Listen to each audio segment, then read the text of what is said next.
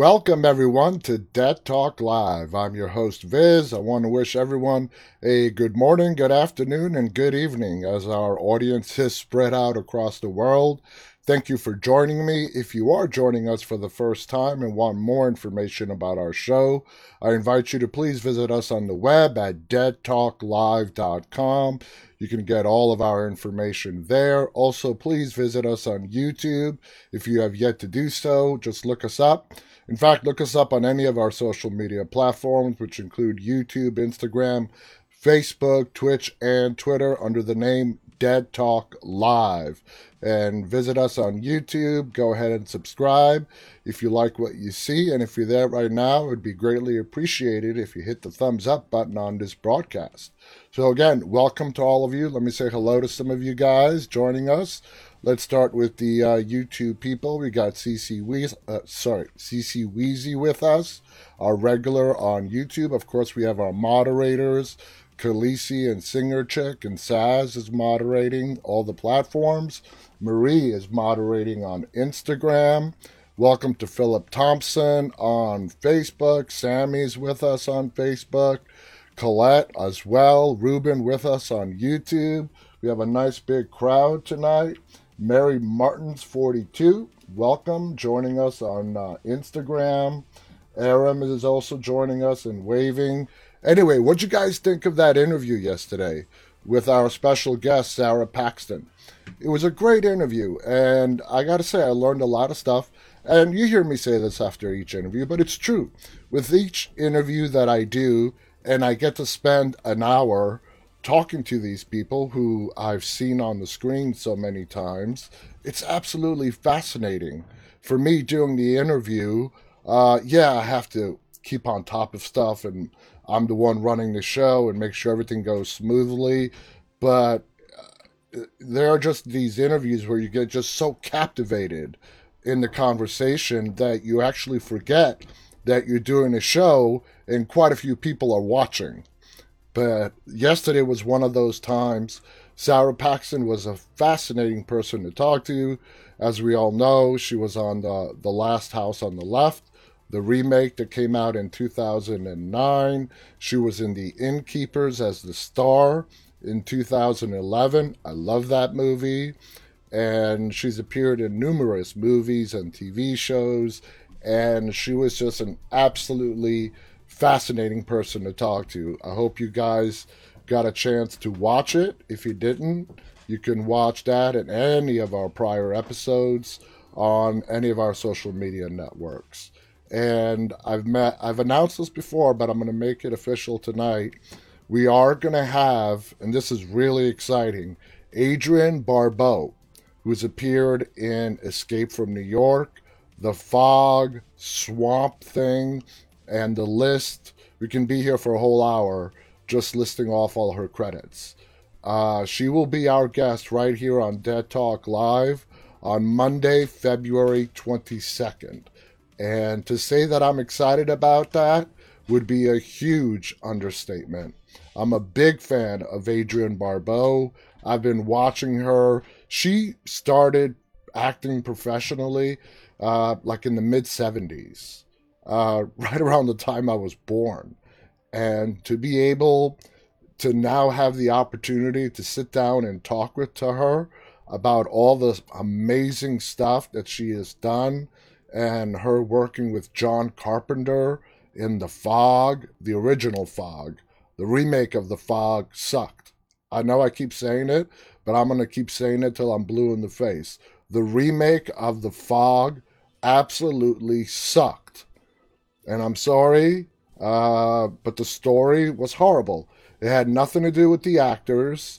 Uh, just the story itself should not have had the label of the fog. But anyway, going back to the original John Carpenter version, which I absolutely love, scary, creepy, everything all combined into one movie. And then, of course, Escape from New York. Now, Escape from New York is not a horror movie. Uh, it's a thriller action type movie. Uh, still creepy though. Uh, you know, it was filmed in the very, very early 80s. I believe it came out in like 1980, so it was probably shot in 79, and it takes place in the future.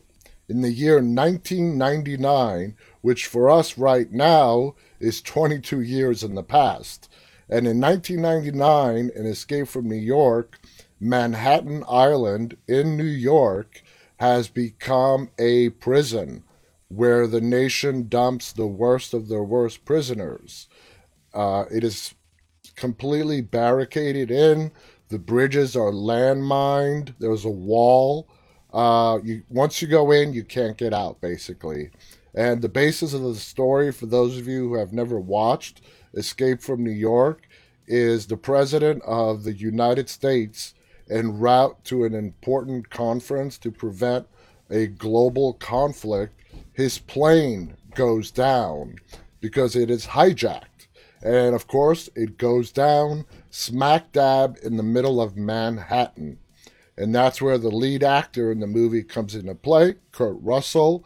We all have heard of Kurt Russell. He plays the character of Snake Plissken, and he is recruited to go into Manhattan and bring the president out alive. What they don't tell him, though, uh, until after they do it, is they implant these capsules into his neck. They give him 24 hours because after 24 hours, that global conference would be over and the world would be in conflict, another world war.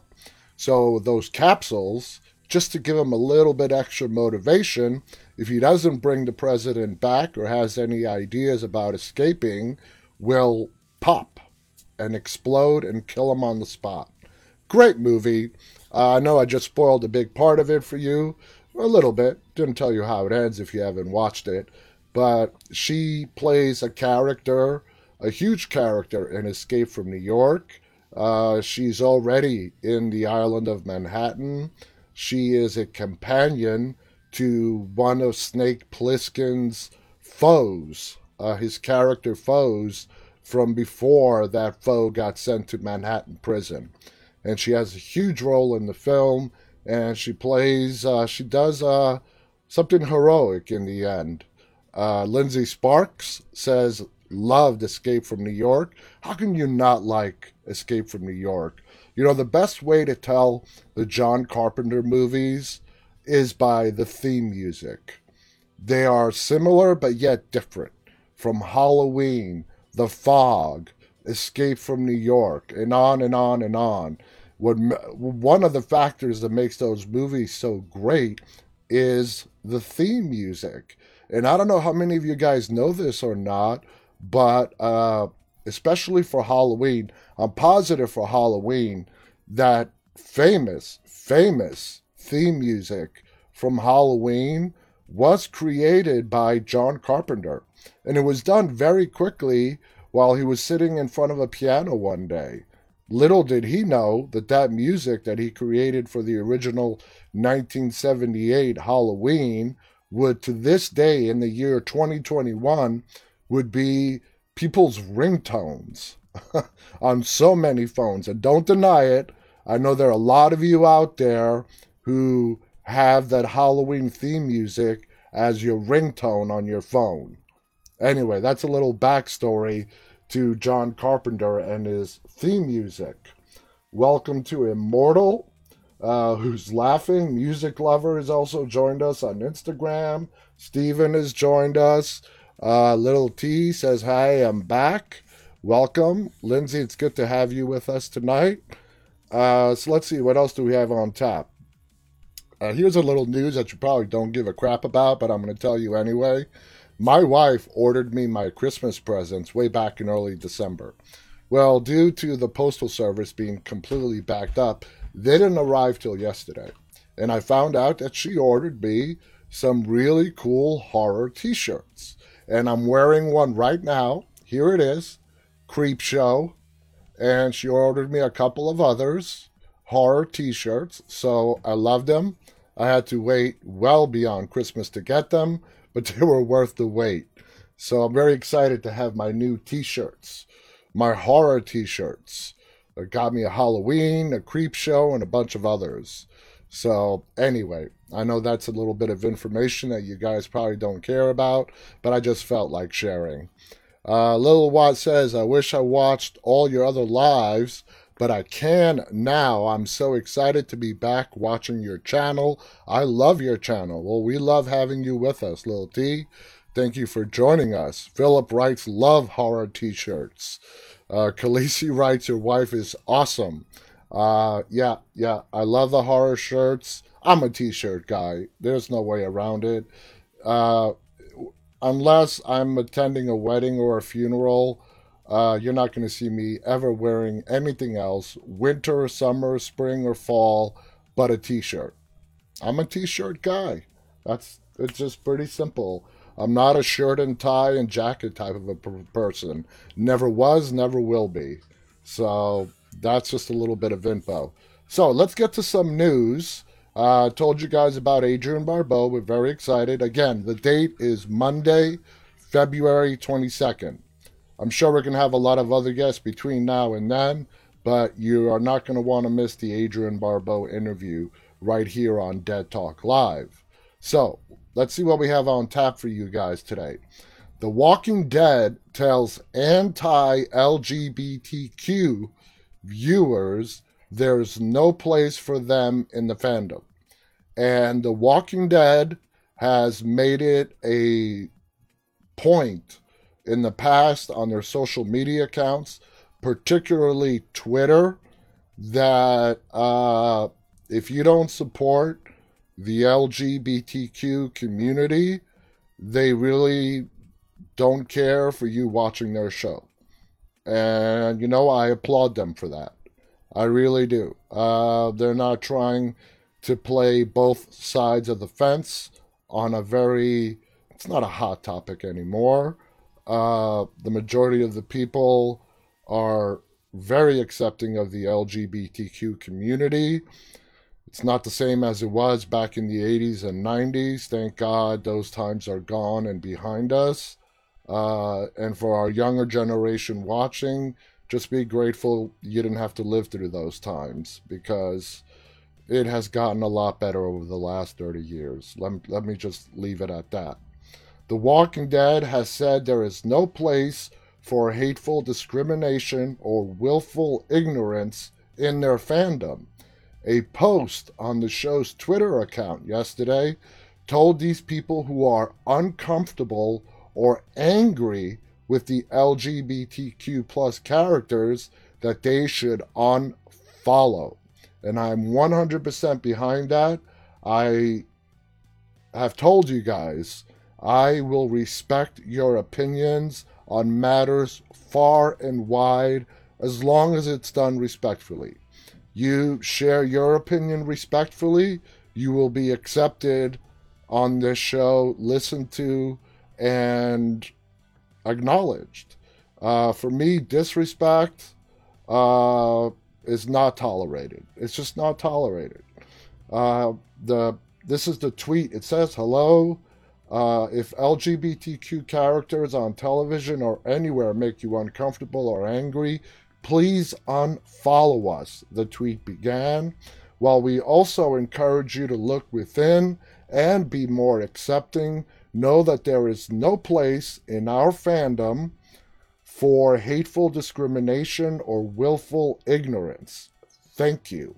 And as you can see right there, it is from the official The Walking Dead Twitter account. And this is not the first time they have gone on record to say uh, similar things. And like I said, I applaud them for doing so. The powerful statement is suspected to be related to the spin off show The Walking Dead World Beyond after two male characters, Felix and Will, reunited and kissed on the screen. And me having lived through those times of the 80s and the 90s and so on, yeah, it's unfortunate, but there are still ignorant people out there who will see something like that on their screens and go on social media and completely lash out. They can't just keep it to themselves. If it does make you uncomfortable, keep it to yourself. All right? Uh, you don't have to go on social media yeah, you are protected by free speech, and there's no law or anything that says you can't say it. But if you can't learn to be respectful of other people and accept them for who they are, you're right. You're not going to get any good acknowledgement from that, except from fellow ignorant people who feel and think the same way as you do. Uh, let's see. Lindsay writes, "Did anyone see the article about Chandler Riggs?" Yeah, we actually have. We're gonna, I'm going to get to that in a little bit. Uh, Colette writes, "They were awful, ignorant in the '80s, etc." It was bad, man. It was bad. It was very, very bad, and I'm glad that things have changed. I really am glad. Uh, it was back in those days again, I'm talking to our younger generation who did not live through those days. It is something that you really had to keep hidden to get, uh, you know, it's not like today where you can be open about it and have it not hinder you in your career or whatever your dreams may be back then. You really had to keep it closeted up so you can do what you really wanted to do to make you happy in life. Uh, Philip Thompson writes, I'm glad things are not like the old days. Uh, Game for Kitties wants to know, what are we doing? You know, that's a great question. What are any of us doing? Let's get philosophical. Why are we here? I don't know.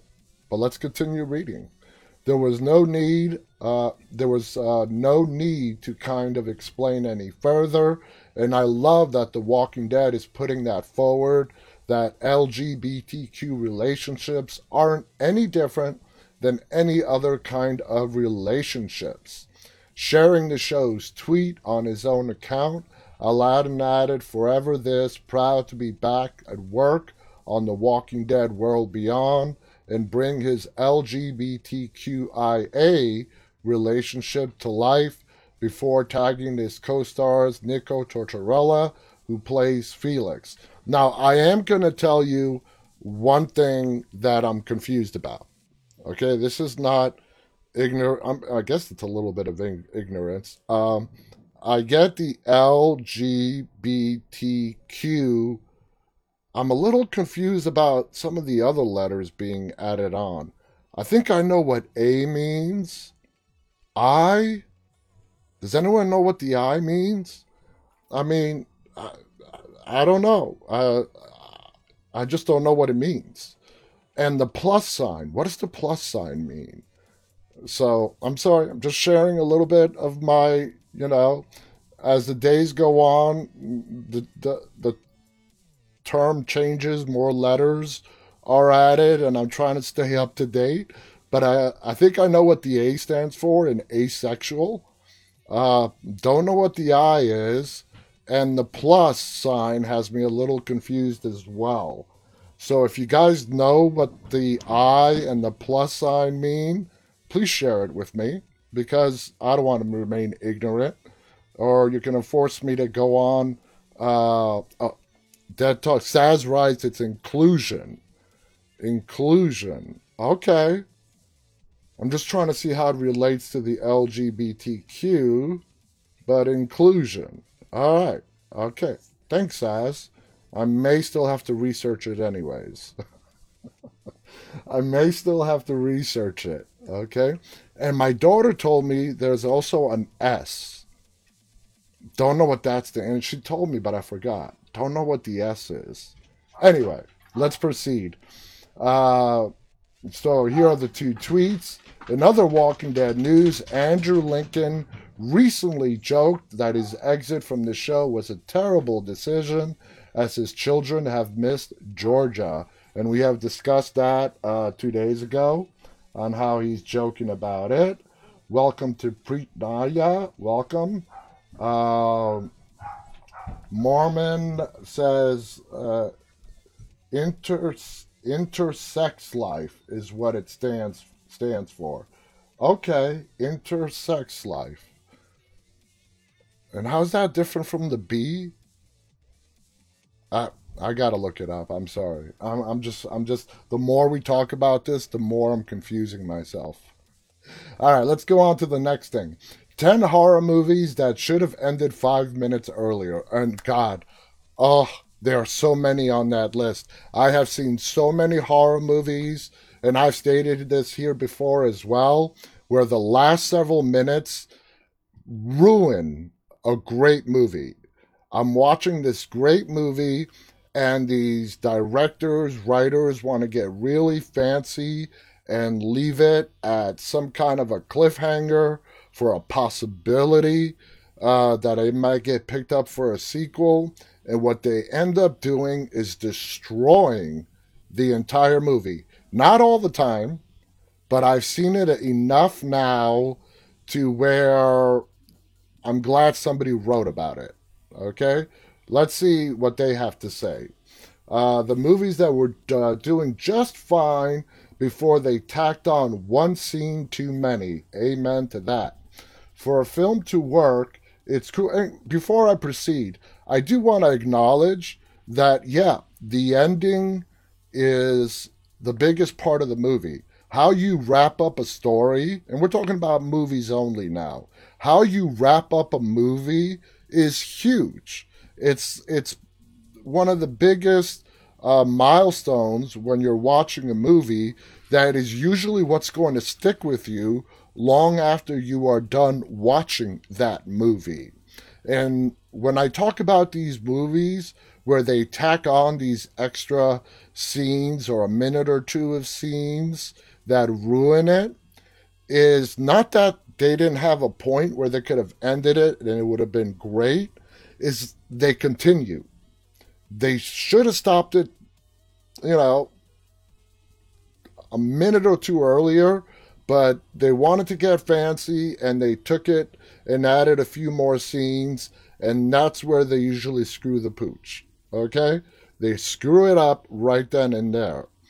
Uh, for a film to work, it's crucial to know where the story begins and, more importantly, where it ends. We've all seen movies that had potential but were let down by an ending that was so that was cliched, silly, or absurd. Another problem is some movies literally don't know when to quit.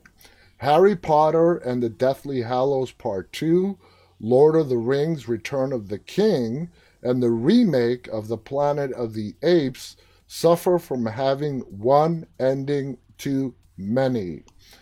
And I think uh, when it comes to, they mentioned the Lord of the Rings movies. Uh, the Lord of the Rings movies that I have seen I've all I've only seen the extended versions. I've never watched the theatrical shortened versions. So I've seen the movies that each one is like three and a half hours long. So they don't specify that here, so I don't know which ending in particular they're talking about. Uh, the Harry Potter and the Deathly Hallows Part Two, I think that ended pretty well. Uh, it ended exactly where the books ended. Uh, I don't know how many Harry Potter fans we have out there, but uh, Deathly Hallows Part 2 ended exactly just as the book ended. Uh, Sammy writes Viz, the I in LGBTQIA plus is intersexed. I do not know what the plus means. Okay, so we have confirmation. It means intersexed. I just want to find out what how intersexed uh, differs itself from the other letters in the term, and I need to figure out what that plus means. Uh, all you need to do is add, um, you know, the I guess you can add a letter for heterosexual or straight, and basically that term covers all of humanity. So you're just one letter short of covering all of humanity. That's it. And you know, that term, we can switch it over to to what it should be, a human being. Instead of having to come up with a whole bunch of letters, just come up with a simple term. We're all human. Anyway, the practice happens quite often in horror movies, usually to tack on a big twist, set up a pointless sequel, or to perform one last jump scare. Although these sort of climaxes are intended to be shocking, they usually leave viewers feeling frustrated. If the film doesn't need a big twist, the director should not force one in. If the movie looks like it won't get a follow up, the climax shouldn't set up a spin off. If the story is wrapping up, the movie should end right then and there. Here are 10 movies that would have been better if the last scene was removed entirely. Now, I agree exactly with everything they have said so far. Let's see if I agree with their list. All right, so let's see. Halloween H2O. All right. How many of you guys remember how H2O ends? Uh, H2O ends by basically Laurie Strode uh, abducting who she thought was Michael Myers. And Michael Myers pulled a fast one. Uh, she knew getting him locked up would not work. He would eventually escape.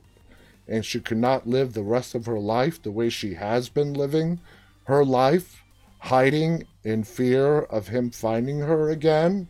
So she kidnaps him. He's in the squad car. For some reason, you know, police do not arrest people and let them wear their mask. But in the movie world, they did. They arrested Michael Myers, or who they thought was Michael Myers, but they never took the mask off. Now, in real life, that would never happen. The first thing they would do is take your damn mask off. So Laurie gets in the car and rides off. Uh, with who she thinks is Michael Myers in the back. They get into an accident, a big struggle happens. Anyway, Michael Laurie ends up decapitating who she thinks is Michael Myers. It is not until the next movie that we find out that the person that she decapitated was not Michael Myers at all. It was a it was a paramedic that while Michael was being tended to by a paramedic, Michael killed the paramedic, dressed the paramedic up in his clothes, put his mask on the paramedic, and Michael vanished into the night, and the poor paramedic ended up getting decapitated by Jamie Lee Curtis's character, Laurie Strode. And that leads up to the beginning of the next movie, where we see Laurie Strode, because of what she did at the end of H2O, being institutionalized. She's institutionalized, and uh, she is waiting for Michael to return. And lo and behold, he does. So, is this one of the movies I would put on the list? Not really. I like that ending. I thought it was a good twist. Okay, Nightmare on Elm Street. The ending on the ending a movie on a jump scare isn't always a bad thing as a concept.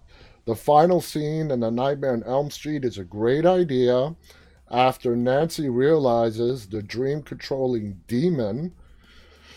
Never really heard Freddy be referred to as a demon, but anyway, Freddy Krueger is powered by fear. She turns her back on him to prove she's not afraid of him.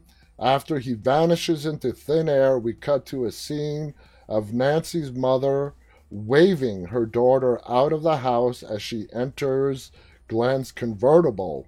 Since we saw Freddy slaughter Glenn and Nancy's mom, we know something is amiss. As the car locks Nancy in the drives off by its and it drives off by itself, she realizes that she is trapped in one of Freddy's dreams.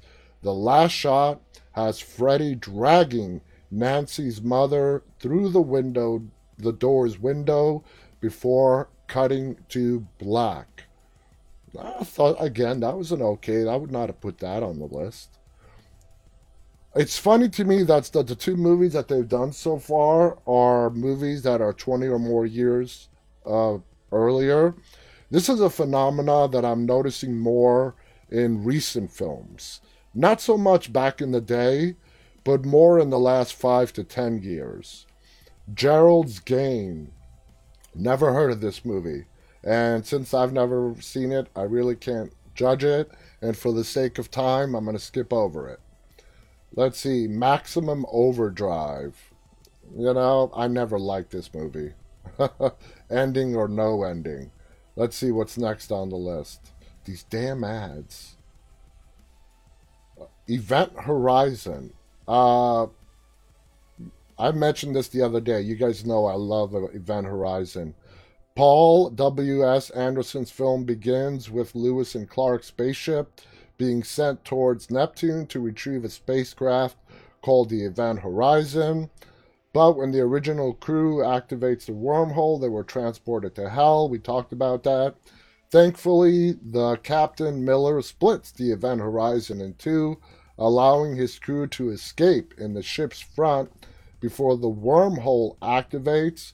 Although Miller is sent to hell, his crew survives, or so you would think.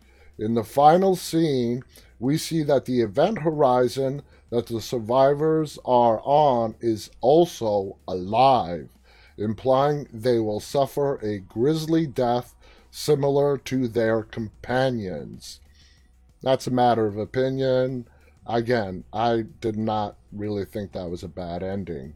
Number five, Alone in the Dark, Christian Slater movie.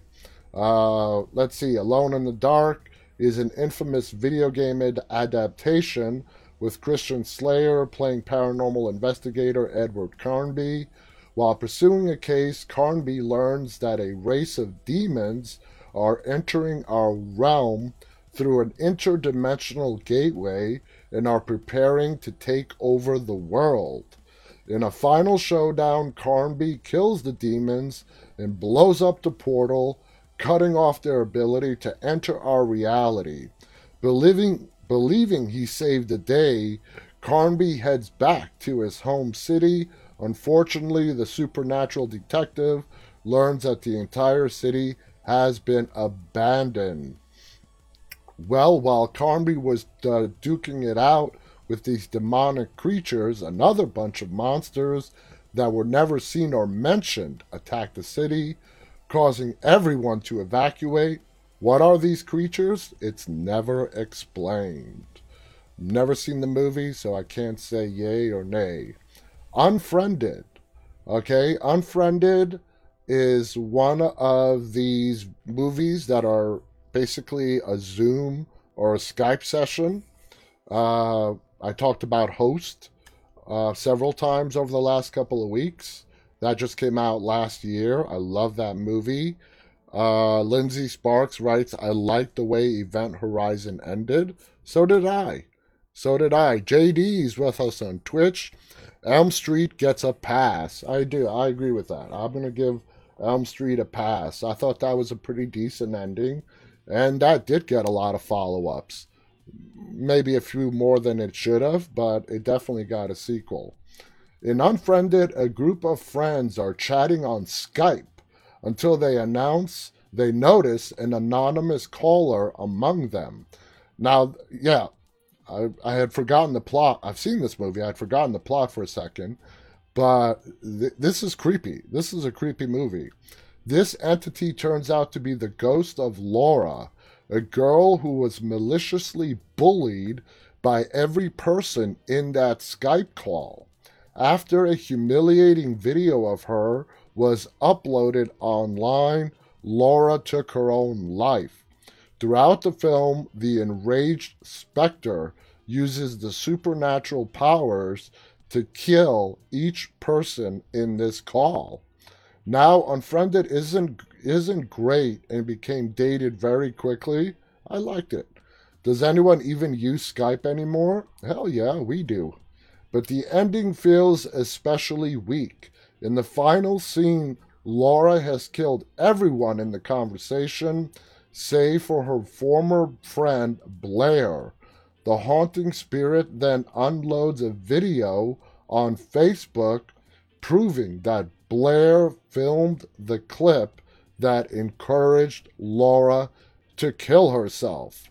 Now, to me, that is not an ending that did not belong. Uh, that is an ending to explain uh, one of the motivations behind this spirit coming back and exacting revenge on the people that humiliated her and caused her to take her own life.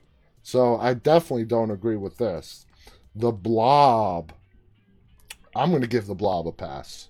I thought that was pretty good. I still know what you did last summer, which is the sequel to I Know What You Did Last Summer.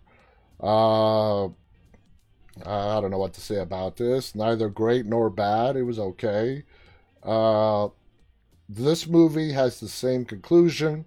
During an epic showdown, Julie shoots Ben eight times, drops his body in an open grave. But in the final scene, we see Ben once again break into Julie's room and seemingly kill her. First off, how is he alive? Secondly, did the filmmakers really do that ending again? They're criticizing for basically using the same ending from the first movie on the second movie. And that, looking back, is actually true. Never really thought of it that way, but they are correct. Number one on the list is 10 Cloverfield Lane. All right, this ought to be interesting. There is no question that 10 Cloverfield Lane is a well made movie. It's brilliantly shot, intensely atmospheric, and John Goodman gives the scariest performance of his career. Nevertheless, viewers were confused since it bared little resemblance to its predecessor. And I was one of those people. It had the name Cloverfield in the title, but was it a Cloverfield movie? The answer to that is yes. Yes, the Cloverfield movies are the type of movies, the sequels that are very loosely associated with each other. Uh, but at the end of the day, they all tell different stories and events that happened to basically lead up to what we saw in the original Cloverfield. And 10 Cloverfield Lane is one of the movies that explains what happens during that Cloverfield monster outbreak. Um, Cloverfield centered around a colossal monster terrorizing a city. This movie revolves around a woman named Michelle being locked in a bunker by a deranged man. Although he claims the surface has been infected by lethal chemicals, his erratic behavior encourages Michelle to try and escape. When she leaves the bunker in the final scene, she is attacked by an alien. After defeating the extraterrestrial, she escapes in her car only to see a monstrously sized UFO in the sky before the credits roll. So, you know what? Remembering this ending, that whole after driving scene, that did not have to be in the movie. So I'm going to agree with it. I'm not I would not put it as number 1 on my list.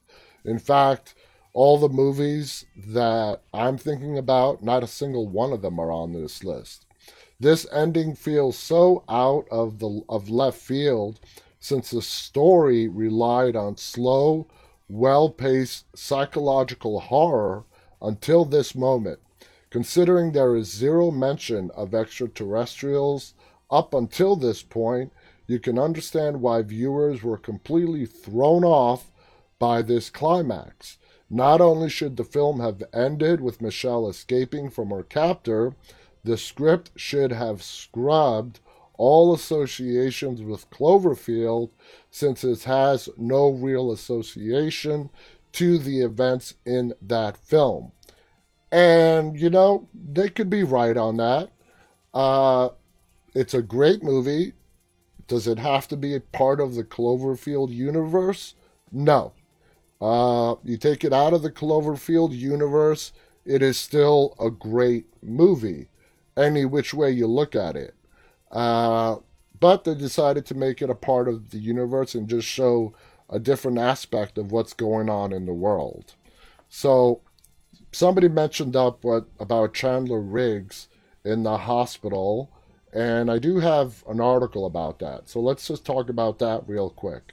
Carl Grimes star updates fans after a hospital trip with mystery illness. The Walking Dead star Chandler Riggs, who played Carl Grimes in the AMC horror, sparked concern from her social media following today after sharing a snap from his hospital bed. Chandler Riggs became best known to the Walking Dead fans as Rick's son Carl during his 10 year stint on the AMC drama. As a result, the 21 year old has built up quite the social media following, all of whom were left sending their well wishes to the star after he shared a snap of him from a hospital bed with a mystery illness. Sharing the photo uh, both on his Twitter and Instagram pages, Riggs could be seen recovering from his bed. The Walking Dead star gave thumbs up to his followers but didn't detail exactly why he was sought medical attention. However, the Walking Dead actor seemed to be in high spirits as he captioned the snaps, We're ba- we back. Uh, he followed up with a separate tweet which read, Buying more GME for my hospital bed today. Can't stop, won't stop, GameStop. So uh, we don't know why he's in the hospital. I hope he's okay. Following his post, it didn't take long for fans to send their well wishes, as well as seek answers to what had happened to the actor. One of Rick's followers asked on Twitter, Chandler, give us a context. I'm losing my mind. Again, skirting around the details, Riggs simply replied with a smirking devil emoji. Hundreds of uh, Riggs, 1.5 million Twitter followers, also flooded his inbox with concern. And there's the picture. And uh, I don't know what would send him, you know, besides coming down with COVID. Uh, you know, I don't know. I mean, I'd be completely guessing. I hope everything goes okay. Get well soon, bud. Tweeted one follower. A second, what happened to you this time? I hope you are well and that you can eat something. I know how disgusting hospital food can be. Another follower added, I hope you get well soon, babe. While a fourth added, well wishes, stay safe, take your time, and get some rest. So, uh, yeah, Lindsay was the one who brought up Chandler Riggs. So, I, this doesn't really answer why he's in the hospital. I have no idea. Today, uh, during this COVID pandemic that we're living in, you are advised, basically, at least here in the United States, to not go to the hospital unless absolutely necessary. So, whatever happened with him, uh, it was a necessity for him to go to the hospital. It could be something as minor as dehydration, or he fell and might have broken a toe. We don't know. But he is in high spirits and he seems like he's going to be okay. Our well wishes are being sent out to Chandler and uh, hopes for a very speedy recovery, no matter what the issue might be. So, the other day we did not get to our topic. Uh, we were going to discuss urban legends. So, I thought today would be a great day to show a video that I was going to show to you guys on Monday in regards to horror movies and urban legends. So let's go ahead. Uh, this is from What Culture. It's a video about the 10 most, uh, you know, widely known urban legends that have been used in horror movies. So let's let me go ahead. Let me bring that up and we can check it out. Here it is. Horror movies are just campfire stories made tangible. Instead of a torch under some twerpy teenager's chin, though, we get studio lights flaring down on our grisly settings, transforming shadows on the wall into monstrous creatures that make for the most terrifying of tales. So it makes sense then that the horror genre borrows heartily from the stories that have already been whispered for generations. Urban legends, with stories from Candyman to The Grudge to, of course, urban legend fitting the bill, are ripe for the picking when it comes to horror movies. Since the mythos around them has already been steeped in our collective subconscious. Whether they're eerily familiar stories wrapped up in shiny new packaging, or age old classics spun into visual feasts for the senses, urban legends are absolutely the sinewy, rotting backbone of the genre. And naturally, films become all the more scary when you take a look at the inspiration that makes them, especially when they come with one foot firmly planted in reality. I am Bloody Ash from What Culture, and these are 10 horror movies inspired by creepy urban legends. 10. Giant alligators live in the sewer system. Alligator. You have all heard that story of rogue reptiles growing unfathomably large in the sewers. I love They're this bought movie as little growing tank up. pets before growing uncomfortably big in unprepared owners' homes, and I end up watched making a this swift as a exit down the kid. nearest toilet rather than releasing them back into the wild. was released for there, they feast on television. all of your dirty doings and dumped goldfish for years until they grow to unchecked, monstrous proportions to attack sewer workers sure and take over the underground. this, but if you're Sometimes they even become mutated from the toxic nature of this. Sewage systems and incorrectly movie. disposed of waste, which like, is exactly where 80s 80s. monster movie Alligator gets its titular beastie from. Chomping down on discarded corpses of animal test subjects imbued with a growth formula, the alligator grows to ridiculous proportions and quickly moves on to humans for its main course. Alligators sewers aren't unheard of, but gigantic, irradiated ba- excuse me. For our instagram viewers uh, i'm using my entire screen. So uh, instagram doesn't allow you to use your entire screen for live streams. So if you want to view the entire screen please switch on over to youtube twitch twitter facebook. Instagram is very tight and i can't just to fully use my full capabilities on my live stream, I got to use the entire real estate that all my other four streaming platforms allow, except for Instagram. So I apologize for that.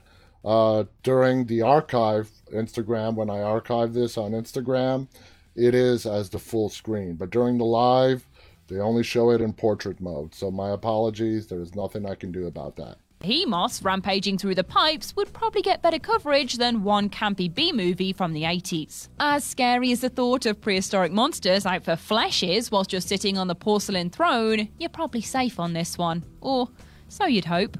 9. The Jangsan tiger will lure you to your death. The Mimic. The Mimic does exactly what it says on the tin for the most part, with this South Korean scarefest depicting the story of local folklore with terrifying results. The film is based on stories of the Jangsan tiger, a creature that dwells in a mountain of the same name that can uncannily replicate the sound of a wailing woman to lure people to its location. Whilst the movie roughly follows the beats of a family's grief at losing a child, then welcoming a new one into the family home in the form of a lost little girl, before questioning whether she is in fact a lost little girl at all or something else entirely, the legend itself is far more straightforward. It's said that the tiger lurks in the forests and calls people to their deaths with its mimicry ability, using both the call of a woman and the sounds of running water to draw everyone from good Samaritans to thirsty wanderers to their doom. Covered in fine white fur and able to move at great speeds, it's a cryptid creature yet to have a foolproof sighting. But its man eating myth remains spooky all the same. 8. Spiders can lay eggs in your face. Scary stories to tell in the dark. Scary Stories to Tell in the Dark was born from books heavily influenced by folklore. Crafted with extensive research and brought to life with sinister illustrations that make for nightmarishly plausible reading. The film takes its share of these stories to highlight, but the most scarring, both mentally and physically, comes in the form of the red spot. Faithful to its source, we see a young woman bitten on the face by a spider, with the resulting spot left behind actually containing hundreds of baby spiders that burst out and render her insane from shock. Understandably, really. The story is one that dates back decades, to the 60s in fact, in Europe, and one often brought up to scare those travelling abroad. Albeit completely scientifically inaccurate, Thank God. It's slightly drawn from the 1842 short story by Jeremiah Gotthelf, titled The Black Spider, in which a woman is kissed by the devil on the cheek and is punished for not upholding a deal by spiders popping out intermittently from the same spot before she herself is turned into one. There really is no nice outcome for this poor woman, is there? 7. Hanako san will pull you into her toilet. Phantom of the Toilet. Just when you thought you'd had it with the toilet content, I'm right back at it again with a girl that lives in your grot bowl. The tale of Hanako san is much like Bloody Mary, serving as a ghost summoned in school bathrooms by young girls attempting to scare each other. Hanako that san really is said to have died in a bathroom, either at the hands of an adult or by suicide, though this varies bowl? depending on how dramatic the storyteller is feeling, and can be conjured by knocking three times on the third stall of the third floor girls' toilets. She's fond of threes. If she's there, she'll let you know, and then pull the person that disturbed her into her own watery hell at the bottom of the bog. The legend is one of the most popular in Japan for its widespread seeding through schools, and of course through being committed to film too. Phantom of the Toilet, or School Mystery, depending on which title you're watching, though I know which one I prefer, and spins the legend into a benevolent spirit instead of the evil toilet monster she is often known as. That's nice. Making your home in a toilet must come with enough bad PR as it is. 6. The Jersey Devil lurks in the woods. The Barrens. Though it's not a particularly well executed movie, The Barrens does sink its teeth into a pretty gnarly local legend for the inhabitants of New Jersey. With the Pine Barrens to the south of the state often Jersey. claimed to be home to the Jersey Devil, this movie commits the beast to curse celluloid, portraying a family who go camping in the forest only to cross paths with the mythological creature itself. The Jersey Devil is a long standing tale that was born from Mother Leeds, quite literally, in 1735. Pregnant with her 13th child, she quite understandably cursed the thing before it was born, resulting in it transforming into a winged creature with a goat's head and a nasty tail before flying up out the chimney and into the barrens for good. Damn. There it terrorizes the locals and feasts upon livestock, unable to be Wow. killed by even cannonballs fired upon it. The Jersey Devil has had plenty of hoax captures throughout the years, but remains as a persistent myth that crops up plenty of sightings, and has done since the early 1800s. 5. The Bermuda Triangle is the result of alien interference. Triangle. Triangle is the creepy, time distorting story of Jess and her friends as they head out on a yacht for a boat trip, only to capsize during a storm and take shelter on an abandoned ocean liner. On the giant ship, a strange time loop takes hold of Jess that results in doppelgangers, murders, and piles of decaying bodies from the previous loops she has been through, with no clear understanding of when, why, or how this is happening. The title doesn't really help in giving anything away either, perhaps indicated as a triangle to show the three times Jess wakes up on screen, or as the beginning, middle, and end that she can't escape. That is, unless you take into account the film's setting in Miami and realise she sails straight out into the Bermuda Triangle and into the unknown. The Bermuda Triangle, of course, is a region between Bermuda, Florida, and Puerto Rico, Gonna get a largely made up of geography ocean, lesson. where planes and ships often mysteriously disappear. There's legends of the triangle being paranormal or even extraterrestrial in nature, which explains the strange loop taking over Jess's existence, right? There's clear symbolism for purgatory in Jess's story, but what's to say it doesn't come at the hands of a little green man pulling the strings? 4. A narcissistic spirit can give you a Chelsea smile. Carved the slit mouthed woman. The legend of the slit mouthed woman is a common spooky story that has long circulated Japan, with the bothersome spirit serving as the central premise for the 2007 movie. Notice a lot of these the are- are Asian Woman. In the film, the stories of Kuchisake Onna begin to circulate a town, taken straight from the country's own urban legend in kind. Kuchisake Onna is a malevolent spirit that wears a cloth mask and carries a sharp instrument, asking victims if they think she's pretty. If you answer no, you'll get stabbed. And if you answer yes, she'll show you what's under her mask. Disfigured with a slice from ear to ear, the spirit then asks if she's still beautiful. To which a no will still get you stabbed, or a yes will get you a slash across the face in the same way. There is no winning here. The film takes this lose lose situation and channels it into an evil force that kidnaps children and possesses mothers, wreaking havoc across the town she haunts. Whilst the legend is more conversation based and has ways of escaping the spirit, like throwing hard candy or telling her she's average at best, the film is a touch more pessimistic She on does her look chances. with Fair enough. Three. mouth. Bigfoot is real and he's horny. Willow Creek. The legend of Bigfoot is way creepier Great, than modern popularization has given it credit for. But Willow Creek remembers. Willow Creek pinpoints exactly what is scary about a giant, hairy, ape-like man that lumbers through the forest and acts it out in what do you think about a excruciatingly restrained Bigfoot? detail, pitting a couple against the wilderness as they try and capture evidence of Bigfoot's existence. It's not just the legend of Bigfoot being real which serves as the central creepy urban legend though, but rather the implication of its ending that really hammers the fright home. Spoilers for the movie will follow as it ends with boyfriend Jim murdered by Bigfoot and Kelly picked up and taken into the night, presumably to become a forest bride. This is a phenomenon discussed by Bigfoot enthusiasts in which a human woman is taken to procreate with by Bigfoot, which would explain a missing naked woman roaming through the woods right before Kelly is taken. She was its last bride. It's a cryptozoology myth that you have to dig out, but it's still a pretty horrifying one to ever imagine actually happening.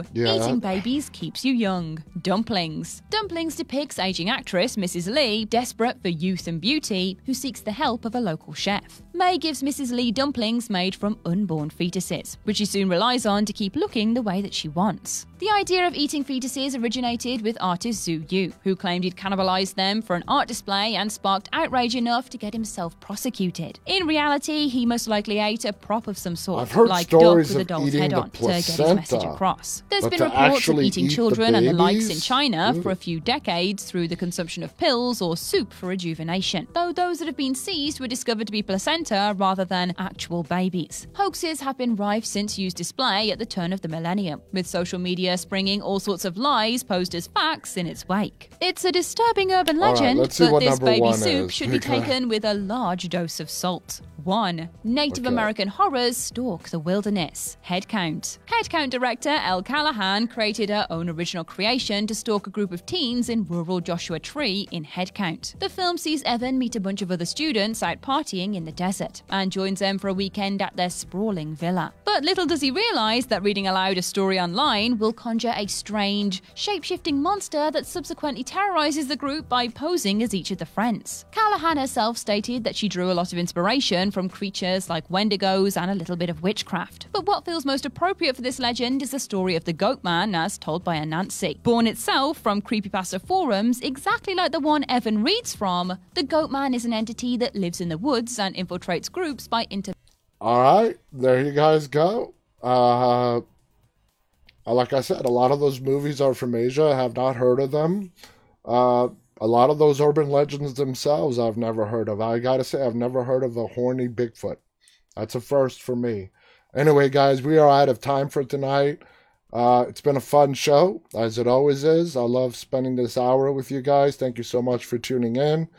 Please check us out on the web at deadtalklive.com. Feel free to visit any of our five social media platforms YouTube, Instagram, Facebook, Twitch, or Twitter. You can find us under the name Dead Talk Live.